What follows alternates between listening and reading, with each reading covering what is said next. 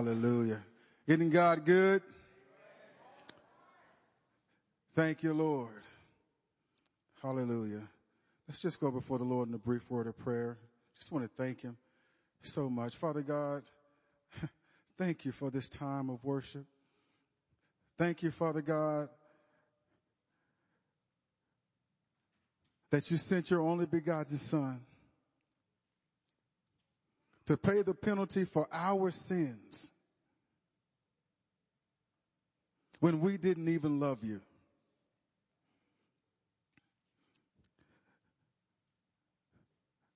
You still loved us enough to send Jesus. When we didn't even love you. Jesus loved us enough to lay down his life for us.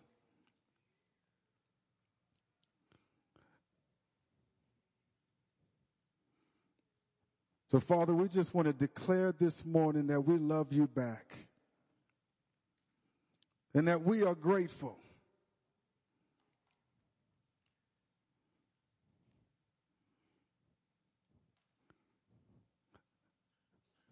Be, continue to be exalted, Lord. Speak to our hearts, Father God. Convict us where we need convicting.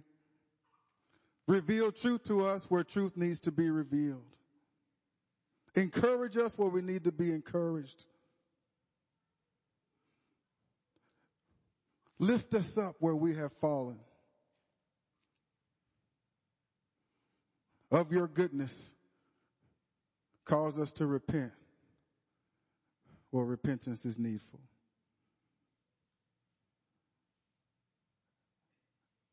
Help us draw near to you, Father God. We give this time, you, we give the rest of this time to you as well, Lord, and we just say be glorified and praised in Jesus' name. Amen. Amen. I only got about an hour and a half of material, so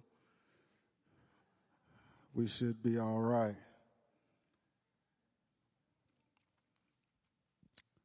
Hallelujah. I got a little bit of a, a different angle that uh, I felt the Lord wants me to go here on Easter Sunday. Resurrection Day Sunday, amen? And picture for a moment, if you will, I want to get your eyes on this cross here.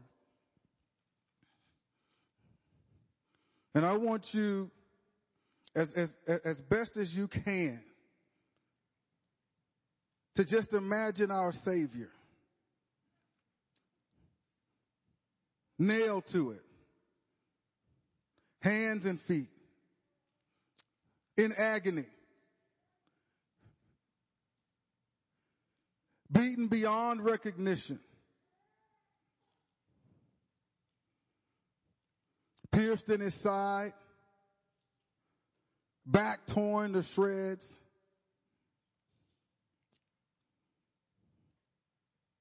Not for anything that he did, but, but for the sins of your, of, of you and me.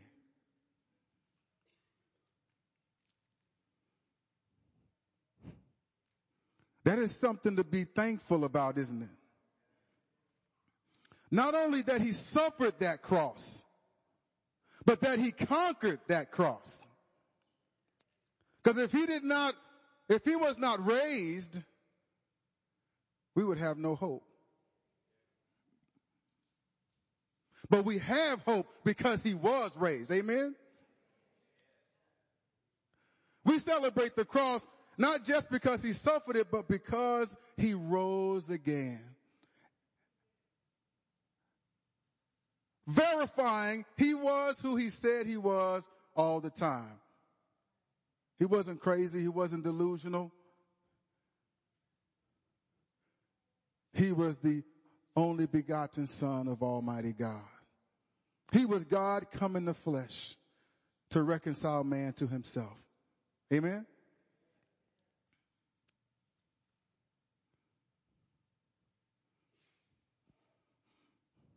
But I believe the Lord wants me to kind of give you a peek into the events that happened before the cross. To give us a, a little insight into the Son of Man side of Jesus.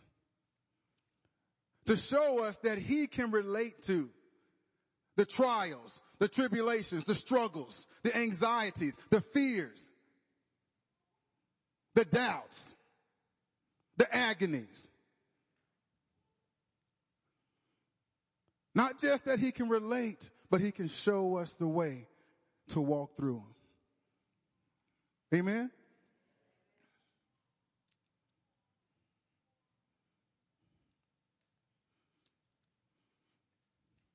It's not my main text, but let's uh, go to Luke chapter 23.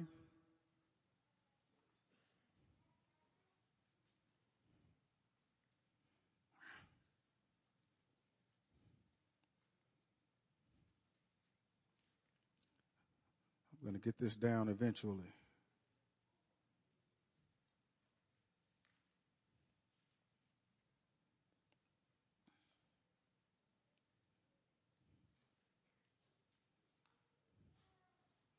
Luke chapter 23. And I'm just going to go to verse 44. I'm going to go, I'm going to highlight a couple of things that happened on the cross, then we're going to walk it back and talk about some things that led to the cross and the things that Jesus endured. In verse 44, now it was about the sixth hour and there was darkness over all the earth until the ninth hour. Then the sun was darkened and the veil of the temple was torn in two. And when Jesus had cried out with a loud voice, he said, Father, into your hands I commit my spirit.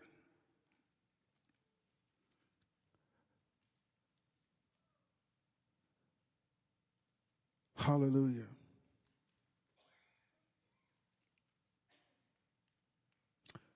John 19, 30, he says, it is finished. Last utterances before he finally gave up the spirit into God's hands and died. But before that, Matthew 27 verse 46, he utters something that I think gives us a peek into that human side, that side that I can relate to, that side that can relate to me. He says, my God, my God, why hast thou forsaken me? I don't feel you. Where are you at? Have you ever felt that way? Come on now, I know more than five or six people have felt that way. Let's get real, y'all. It struck me even more so than normal when reading about the cross, when reading about the trials and the, the passion of Jesus Christ in those final days before he paid the way for our redemption.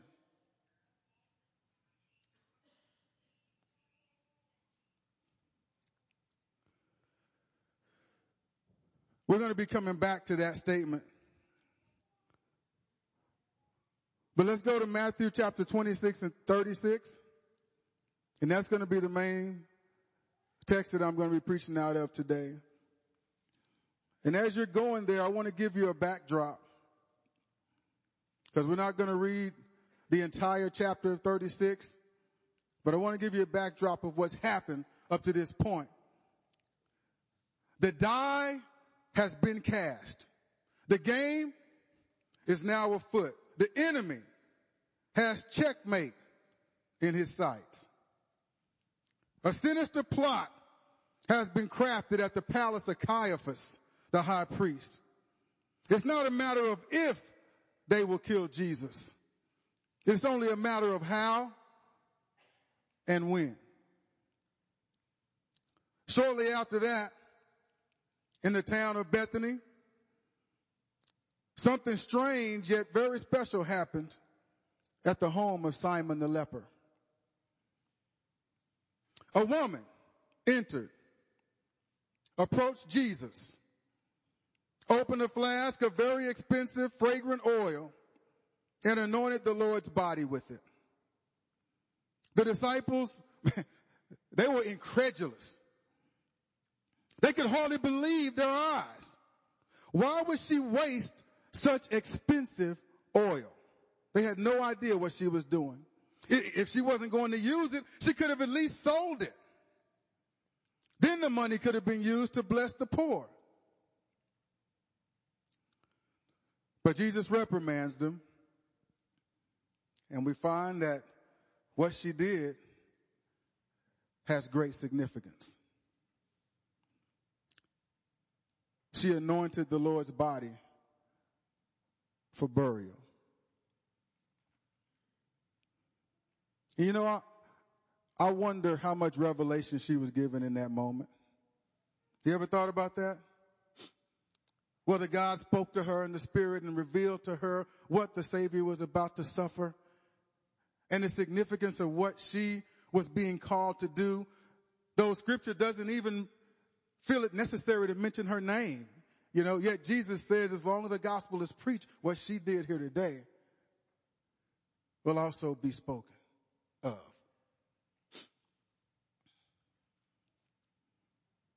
Just imagine the scene.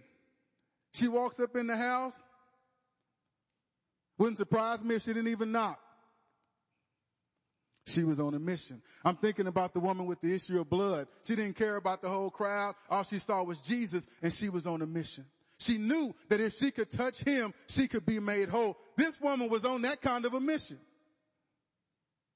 I say this woman, I'm giving you a backdrop. I'm sorry. She was on a mission. And I wonder if in that moment, if she had information, if she had revelation that the disciples still did not have, and she just went about her business. The value of that fragrant oil didn't matter to her. It probably cost her all she had. But it was worth it. Jesus is that valuable. Jesus is that important. Jesus means that much.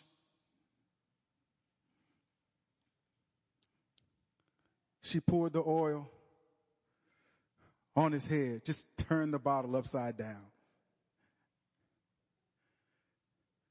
And you can see that fragrant oil just going from head to feet. The disciples grumbling, mad over the monetary loss. And Jesus said, shut up. Well, all right, hold your horses. Calm, simmer down, guys. You don't have the revelation yet, but what she's doing is of great importance. But it was strange to them. Then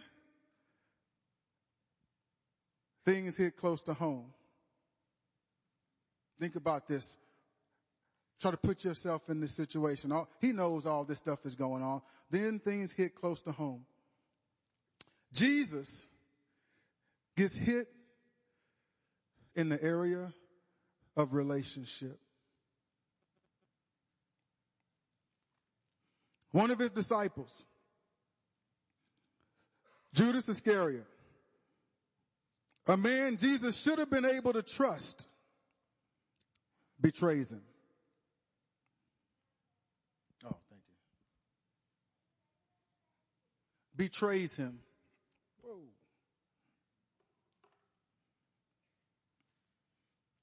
secretly agreeing to deliver him into the hands of the chief priests. I also think about the disciples. They're like, hey man, I could, I could see Peter, James, John, oh, hey man, Jesus is beginning to talk a little funny, isn't he? His, his, his words, his language has, has turned a little bit dark. He's, he's, he, he's talking about being betrayed into the hands of sinners. He's, He's, he's talking about dying. He's, he's talking about some things that we're not very comfortable about.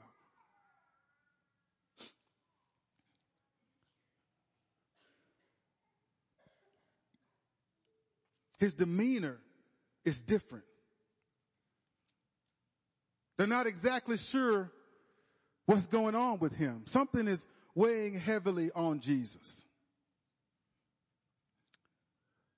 Which brings us to Matthew 26, verse 36.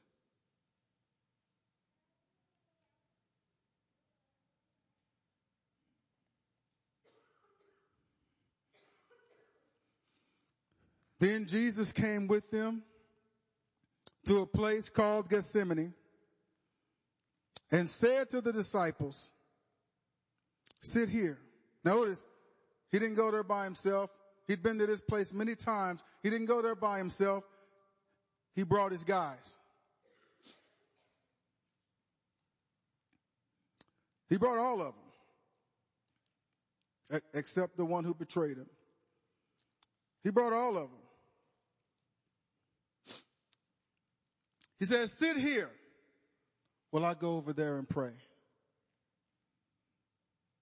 You know, when you're going through something or when you have a pending difficult decision, doesn't it help to have someone at least at arm's length? Someone that can be there that you can draw some strength, some comfort from. He draws his boys and he took with him three of them, Peter, and the two sons of Zebedee, James and John. And all of a sudden it began to pour out of him. This is the Jesus I can relate to. Amen. He began to be very sorrowful and deeply distressed. Then he said to them, now he begins to be vulnerable. He begins to be honest and, and he begins to open up about what's going on inside. He, he, has got to share it with someone. And he, he, he tells, my soul is exceedingly sorrowful, even to death. Stay here and watch with me. Think about that. You know, we, we, we get to the cross and the cross is awesome.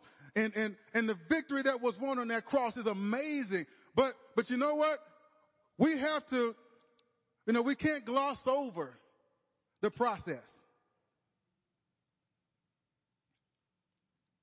Yes, he was the son of God, but he was also the son of man. He was fully God. Yes, he was, yet he was fully man. Sometimes we dismiss in our minds, well, of course Jesus could do that. He was God. But he came to redeem us in the flesh. He felt what we felt. He felt what we feel. He went through what we go through, yet without sin. I can trust him because he's been where I'm going.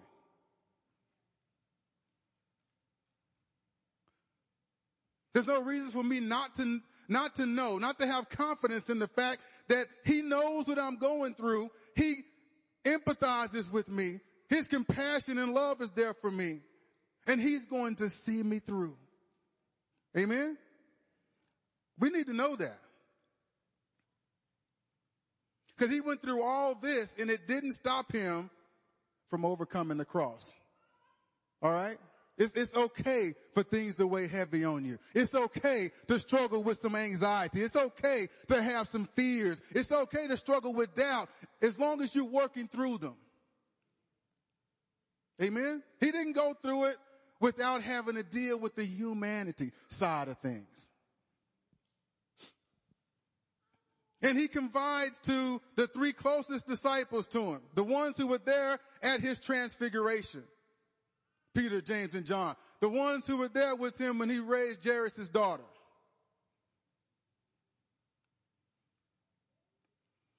I'm bringing all of y'all, hey, y'all wait here. You three, come with me.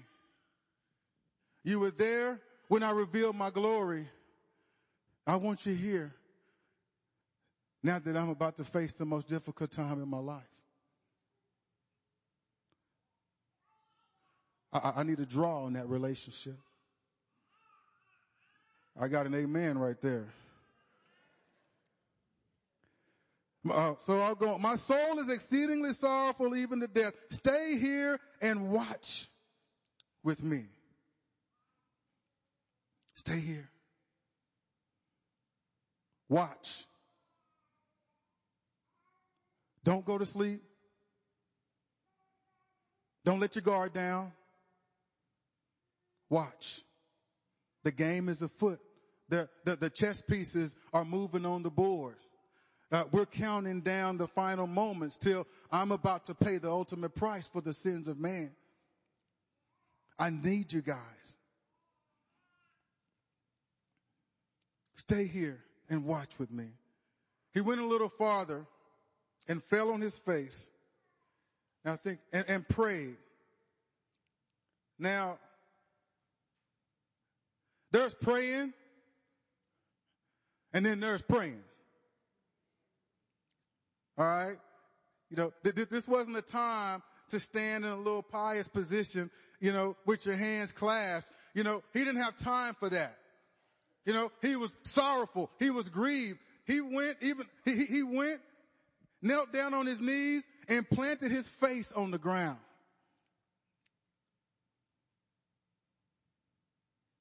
Have you ever been there? When I'm there, it's serious, boy. Just reading that just bring, brings me back.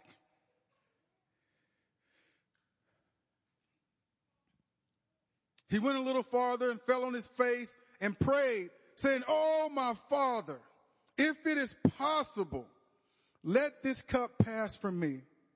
Nevertheless, not as I will, but as you will. Then he came to his disciples and found them sleeping and said to Peter, what? Could you not watch with me one hour? So he wasn't just over there praying a couple of minutes. You know, could you not watch with me one hour? Watch and pray lest you enter into temptation. The spirit indeed is willing, but the flesh is weak. Now,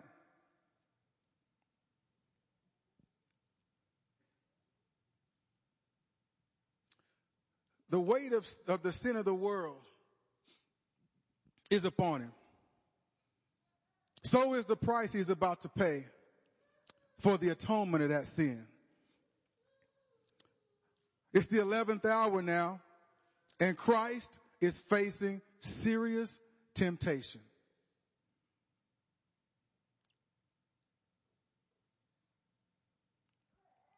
His faith has come face to face with the ultimate test and he's struggling a bit.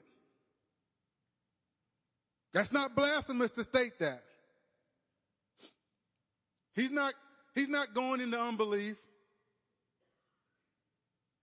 He's not on the verge of disobedience, but he is dealing with the humanity side of this whole struggle. The spirit, he, t- there's a clue in what he said. The spirit is willing. The flesh don't want no part of this, guys. I'm telling you, there'll come a time when your faith is going to face the ultimate test. If not the ultimate test, uh, a, a, test you never imagined yourself having to face. A, a, a test that brings you to the end of yourself and you're not sure where to go or where to turn or what to do.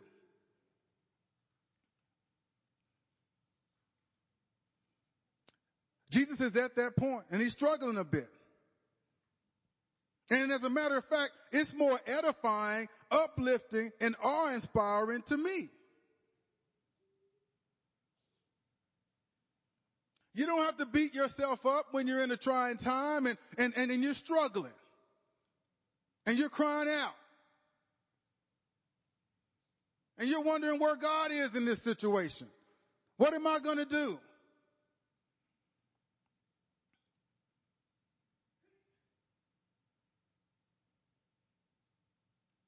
You know, you're beginning to feel overwhelmed.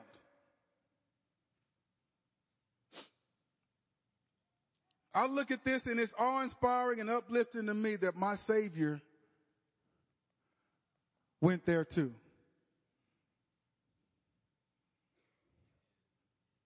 Does that mean, does that mean something to you?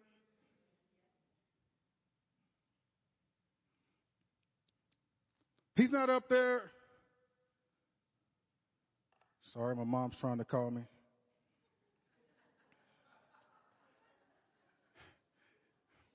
That is that is a first, I have to say. Wow. So,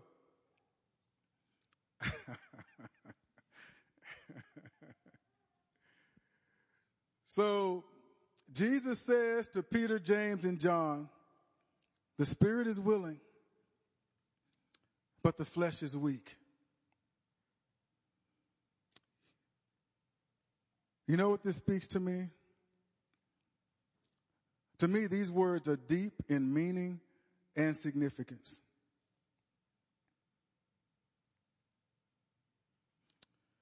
I, have already given a, a, a, peek into this. I've already mentioned it, but I'm going to repeat it. One of the things it meant to me, you know, it, it spoke to me was his struggle, the grief and sorrowfulness over what he had to be subjected to, what he's on the verge of having to be subjected to, the extreme anxiety he felt, all speak to his humanity, the Son of Man side.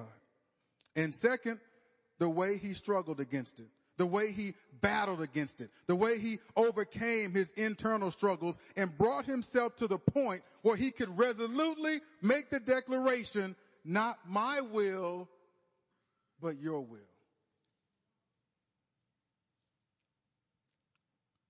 As it says in Hebrews, for the joy that was set before him, he endured the cross.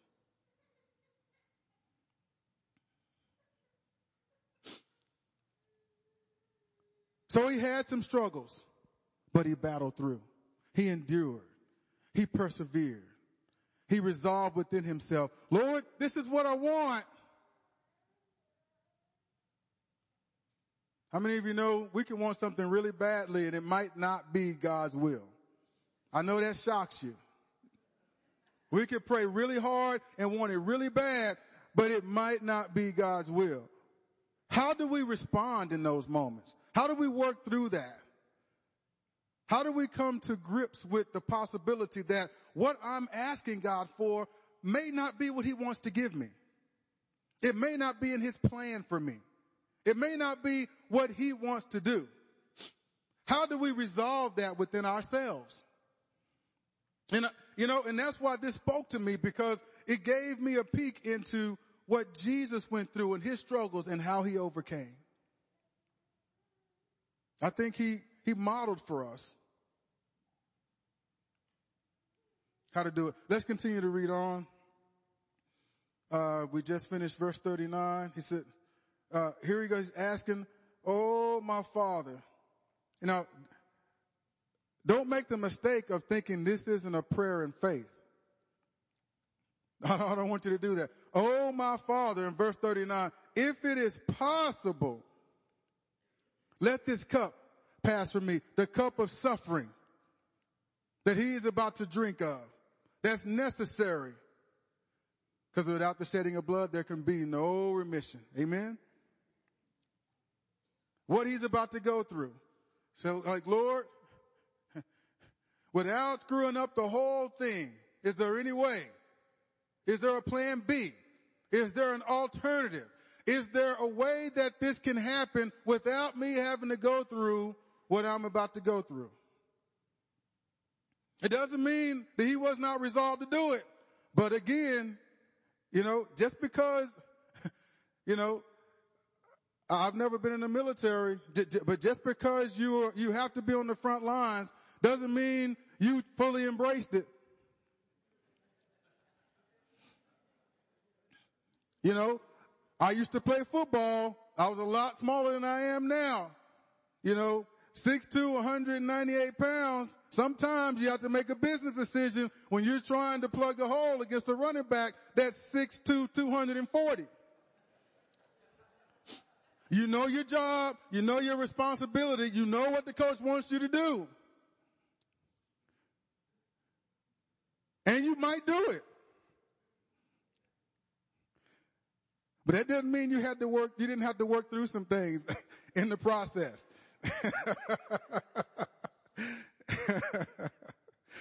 So that's where we are. And it's like, Lord, if it's possible, let this cup from me. But I want you to know, nevertheless, regardless, if it comes to that, it's not about what I want. I'm submitted to your will. Then he came to his disciples, found them sleeping. Uh, you know, and I used to beat them up a little bit, but I'm wondering, you know, I'm, going through another death in the family uh, uh, uh, this week, and be going down to uh, uh, Texas here here in a couple of days. And uh, here is Jesus going through this difficult time. He's agonizing. He's sorrowful. He said some things that's got their mind spinning. And here he's called them to go with him and, and watch and, and, you know, and pray. He goes back to them and they're sleeping. You know, I'm wondering if they weren't grieving with him. You know, sometimes when you are grieving or grieving for someone or grieving with someone, you know, uh, it, it, it's, it's amazing and it may be part of the, uh, I don't know, the coping mechanism. It may be part of it, you just get, eventually you have to just wind down and sleep. Seem like the person going through it can hang in there longer than you can.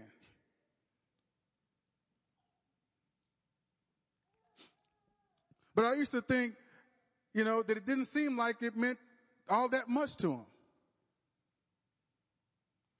But as I am, you know, as, as I was reading this and, and meditating on it, I was thinking maybe they were, they were a part of this thing too, and that they were actually feeling his burden and his grief. They were actually affected by this, and and it was overcoming them emotionally.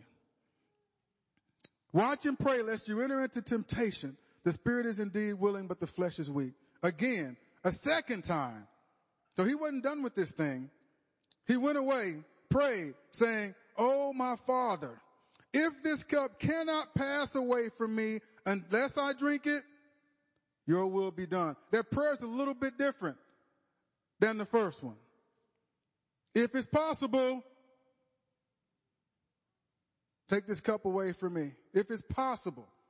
If it's not, you know what? It's, it's about your will, not mine. Second one, he comes up and he's resolute. If this cup cannot pass away from me, I'm making a declaration right now. If this cup cannot pass away from me unless I drink it, your will be done. When you're going through a difficult time, when you're struggling in your faith or, or when you're struggling with a, a, a sin, You're having difficulty breaking that cycle. What, what declarations are you making in the midst of it? Are you making any?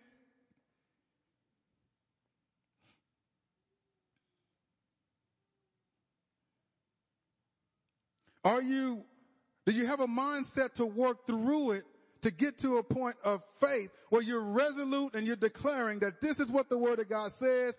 This is what I'm standing on. This is where I'm going to walk. Or do you let them, or, or do you let the negative thoughts drown you, swarm you?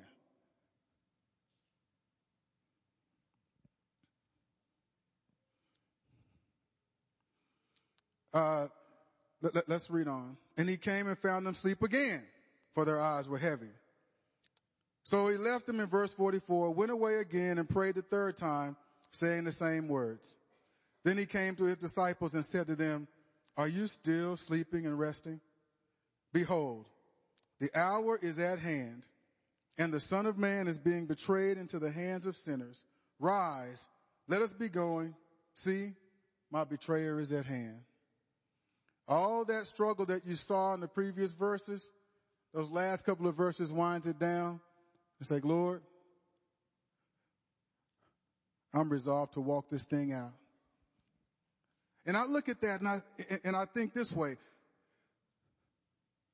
The victory that was won on the cross. And we all love it and we're all amazed and we're all amazed by it and we're so thankful for it. But don't you know, there was a victory in the Garden of Gethsemane that made the victory on the cross inevitable. Amen. That, that, that, that victory in the, in the secret place. That victory in the prayer closet. That, that, that victory that, that not a lot of people get to see. That victory inside. In here, in the heart.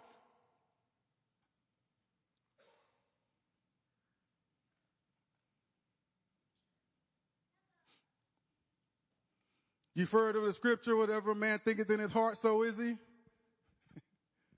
you know, in his heart, he resolved that, you know what? In, I tell you, what, in the, in the Lord, I can do this. This is the will of God. There is a relationship broken that needs to be reconciled. And I love them too much not to see this thing through. Amen? That personal side.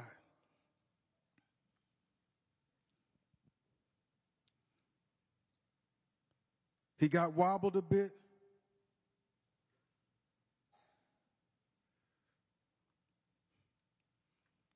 His emotions began to overcome him a little bit. The gravity of what he was about to face began to overwhelm him a bit. But it ended up being a, uh, but it ended up being a speed bump on the way to victory.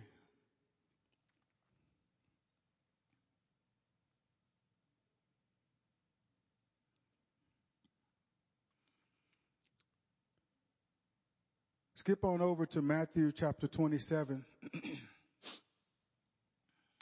verse 46. Believe it or not, I'm almost. No, I'm not going to say that.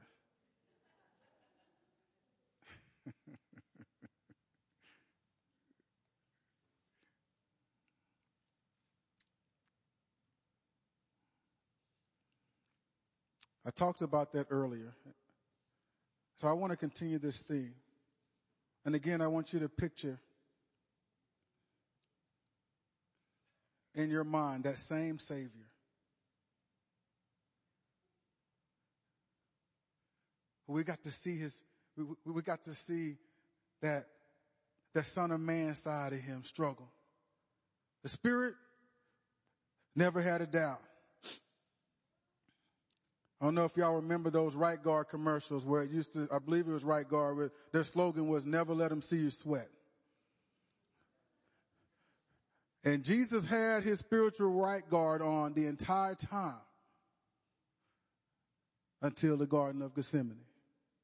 You know, we see him sweat a little bit.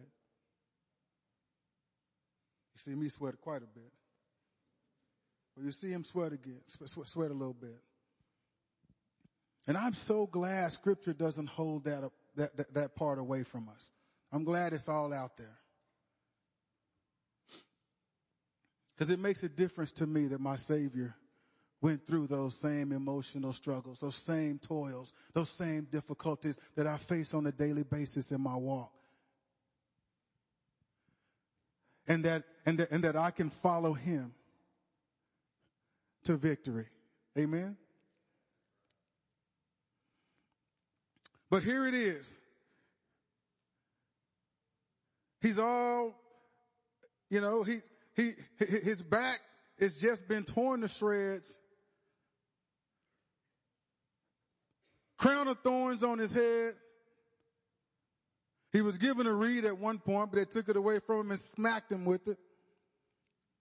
Beating him beyond recognition with his head hooded and and mocking him. Prophesy who it is that hits you, son of God.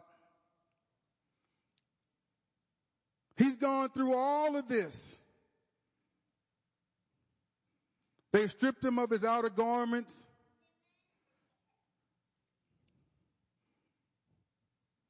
And had a craps game to see who would get him. And here is, I think, another instance where that where that son of man comes through. 46. About the ninth hour, Jesus cried out with a loud voice saying, Eli, Eli, lama sabachthani. That is, my God, my God, why have you forsaken me?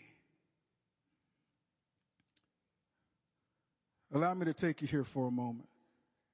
In the most severe trial of his life, the most severe trial imaginable, Jesus wants the presence and comfort of his Father. But for the first time in his life, that is not available to him. You know, it makes me think about my babies, you know, if they were in a, a situation like that and they're crying out for daddy and I can't be there, what that would do to me. But, you know, so when I, when I read this, I think about him, that's probably the age of one of my kids, that's how I am, you know, and, and he's just, dad, where you at, man? You know? He's nailed to the cross. He knows that death is inevitable. He's under no grand illusions. He decided back in Gethsemane that he would endure the cross. But right now, he just wants his father.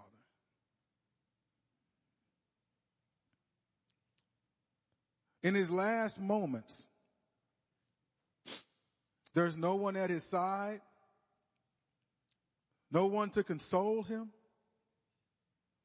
No one to say, I'm here, son. I'm not going anywhere. Hold my hand and hang in there.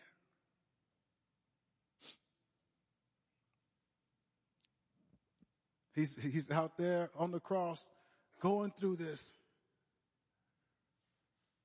without the one that means more to him than life himself.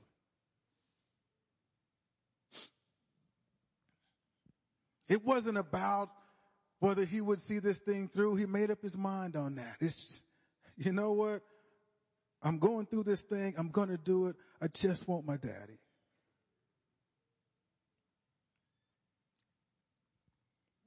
Later on, Luke 23, 46, he makes the statement. He says, into your hands he spoke, Daddy, I'm coming soon. It's about that time. I've done what you've asked me to do. And I put my trust in you. My spirit is in your hands. You know what? You know, he might have cried, why have you forsaken me? But he still said, into your hands, I commit my spirit.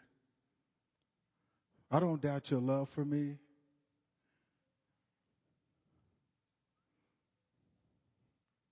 I know that you're there for me. I know that I can put my spirit in your hands.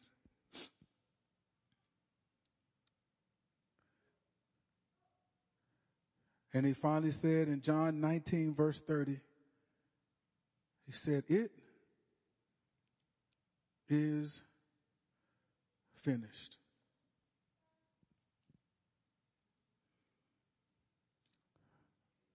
And he died.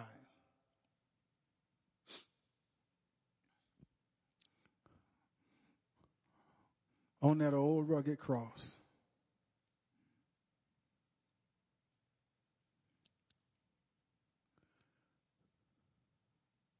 For you and for me.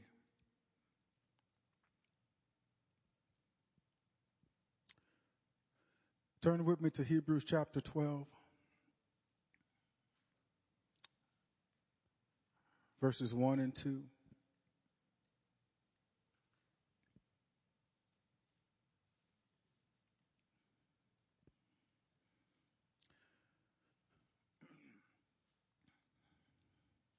Therefore we also, since we are surrounded by so great a cloud of witnesses, let us lay aside every weight and the sin which so easily ensnares us, and let us run with endurance the race that is set before us. Looking unto Jesus. Say, looking unto Jesus. The author and finisher of our faith, who for the joy that was set before him endured the cross, despising the shame, and has sat down at the right hand of the throne of God. You know,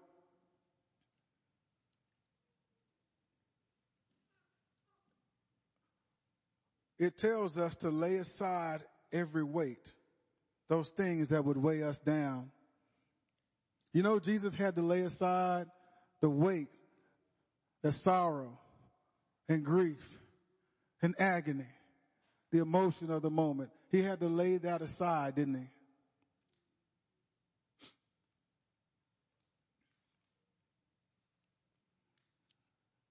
Didn't he? You know, he laid it aside. And the sin which so easily ensnares us and let us run, not just run for the sake of running, but run with endurance the race that is set before us. Looking unto Jesus, we just saw him run with endurance, finish the race that was set before him. If he had not done it, you and I wouldn't be here today. And because of him, we have a hope and a future. Because of him, our citizenship is not here, but in heaven. Because of him, this corruptible body, this I'm gonna take off this corruption one day and I'm gonna put on incorruption. The incorruptible. Amen. I don't know what I'm gonna be like, but I know I'm gonna be like him. Amen.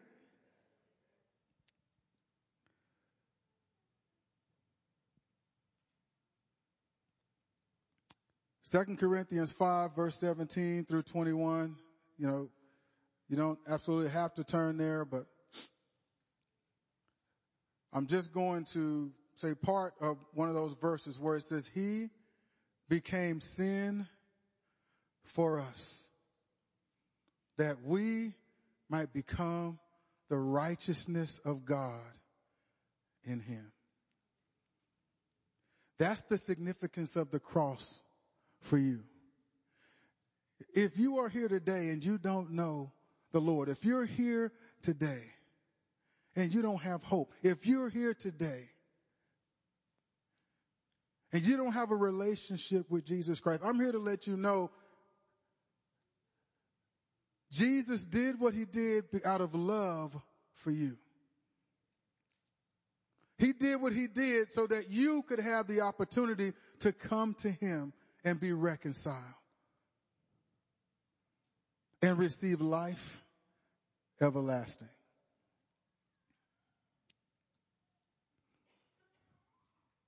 We live in a world where cynicism abounds, cold heartedness abounds.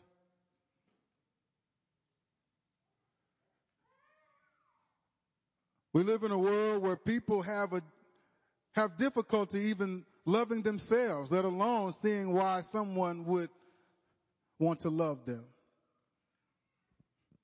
Men just as much as women. We may come from a different, a different end of the spectrum, but we have that same struggle.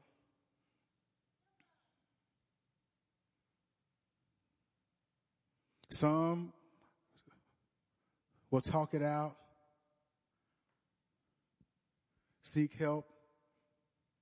Others just internalize it. I'm tough, I'm strong. Or we lie to ourselves and say, we don't need anybody. I got this.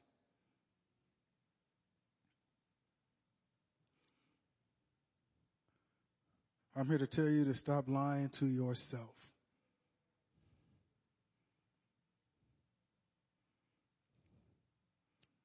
You do need somebody. We all need somebody.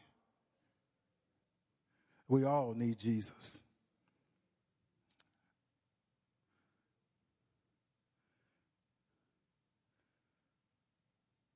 For the joy that was set before him, he endured the cross. I want to have you stand.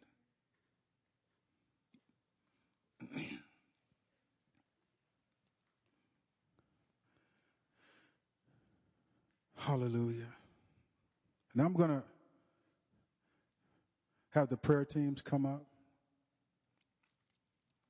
Hallelujah. Hallelujah.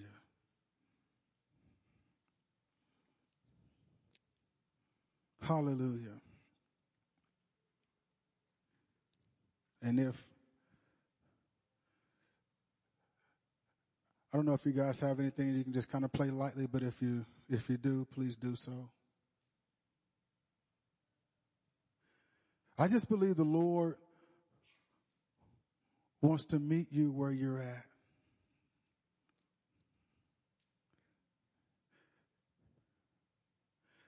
If you were dragged here this morning, you know, Easter, Resurrection Day, didn't really mean a lot to you. Uh, you're here because of someone else's dedication. Someone said you had to be here. You didn't know what to expect. And you don't know, and you didn't know about salvation being available to you.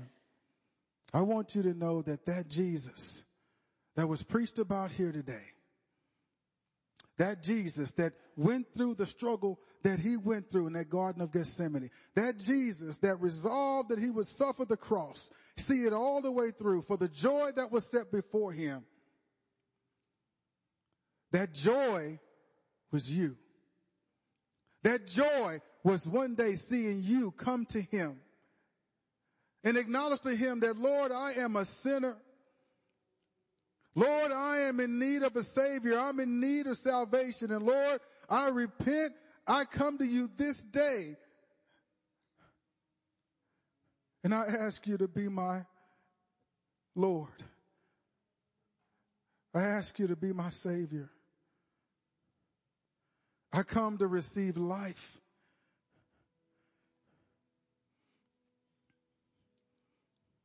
If that's you, answer the call. If that's you, run into his open arms. He loves you. He knows everything you've done, yet he loves you. There also may be that person. You're hurting. You're filled with pain. Maybe you know, maybe you've had some hardships. Maybe you've suffered some things at a, you know, at another fellowship. Maybe you have had bad interactions. And it's caused you to, to stray away. It's caused you to say, you know what?